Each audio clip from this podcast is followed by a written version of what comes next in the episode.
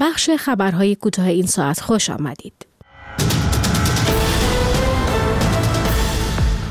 رهبران گروه هفت حمایت چین و ایران از روسیه در جنگ علیه اوکراین را محکوم کردند. ترکیه از جهش ورود گردشگران ایرانی به این کشور خبر داد. سارا معصومی خبرنگار از تعلیق حکم قضایی خود خبر داد. سلام من نسرین افشار هستم و با این بخش خبرهای کوتاه با شما خواهم بود. در دومین سالگرد تهاجم روسیه به اوکراین رهبران هفت اقتصاد بزرگ جهان موسوم به گروه هفت روز شنبه در بیانیه حمایت چین و ایران از روسیه در این جنگ را محکوم کردند. به گزارش رویترز آنها ضمن نگرانی از انتقال تجهیزات نظامی توسط شرکت های چینی به مسکو از ایران خواستند کمک به ارتش روسیه را متوقف کند. رهبران گروه هفت تاکید کردند از اوکراین تا زمانی که لازم باشد در جنگ با روسیه حمایت خواهند کرد. رهبران این هفت کشور صنعتی همچنین تصریح کردند به دنبال راههایی خواهند بود تا مسکو را وادار کنند خسارت وارده به اوکراین را بپردازد. کشورهای گروه هفت شامل آمریکا، بریتانیا، فرانسه، آلمان، کانادا، ایتالیا و ژاپن است. وزارت فرهنگ و گردشگری ترکیه از جهش 87 درصدی ورود گردشگران ایرانی به این کشور در ماه ژانویه 2024 نسبت به ماه مشابه سال گذشته خبر داد. بر اساس آمار منتشر شده در سایت این وزارتخانه نزدیک به 212 هزار ایرانی در ماه گذشته میلادی به این کشور سفر کردند و بعد از شهروندان روسیه در صدر ورود گردشگر خارجی به ترکیه قرار گرفتند. شهروندان بلغارستان، آلمان و گرجستان در رتبه های بدی قرار دارند.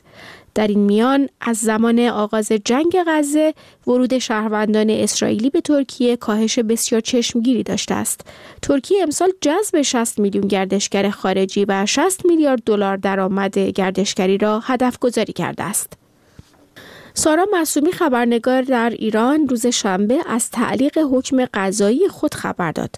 خانم معصومی با انتشار پستی در شبکه اجتماعی ایکس آورده است که بر اساس حکم تجدید نظر مجازات شش ماه حبس تعزیری و دو سال محرومیت از کار خبرنگاری او به مدت دو سال تعلیق شدند.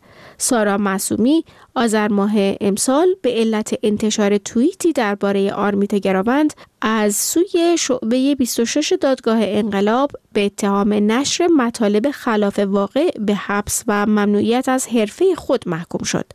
آرمیتا گراوند دانش آموز نوجوانی بود که مهر ماه امسال در حالی که هجاب اجباری نداشت در یکی از ایستگاه های مترو تهران بیهوش شد و پس از حدود یک ماه درگذشت.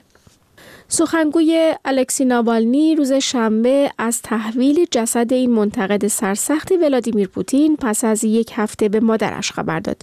به گزارش خبرگزاری فرانسه کیرا یارمیش با اعلام این خبر در شبکه اجتماعی ایکس از تمام کسانی که در این درخواست همراه او بودند قدردانی کرد. پیشتر مقامات امنیتی روسیه از تحویل جسد الکسی ناوالنی به مادرش خودداری کرده بودند.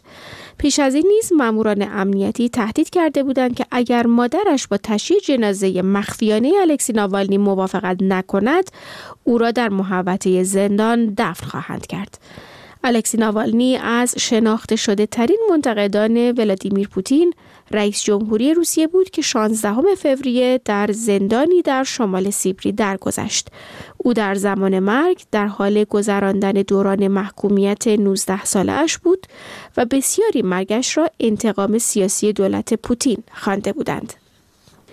و در خبری کوتاه وزارت بهداشت تحت کنترل حماس روز شنبه اعلام کرد در حملات 24 ساعت گذشته اسرائیل به غزه دهها فلسطینی کشته شدند.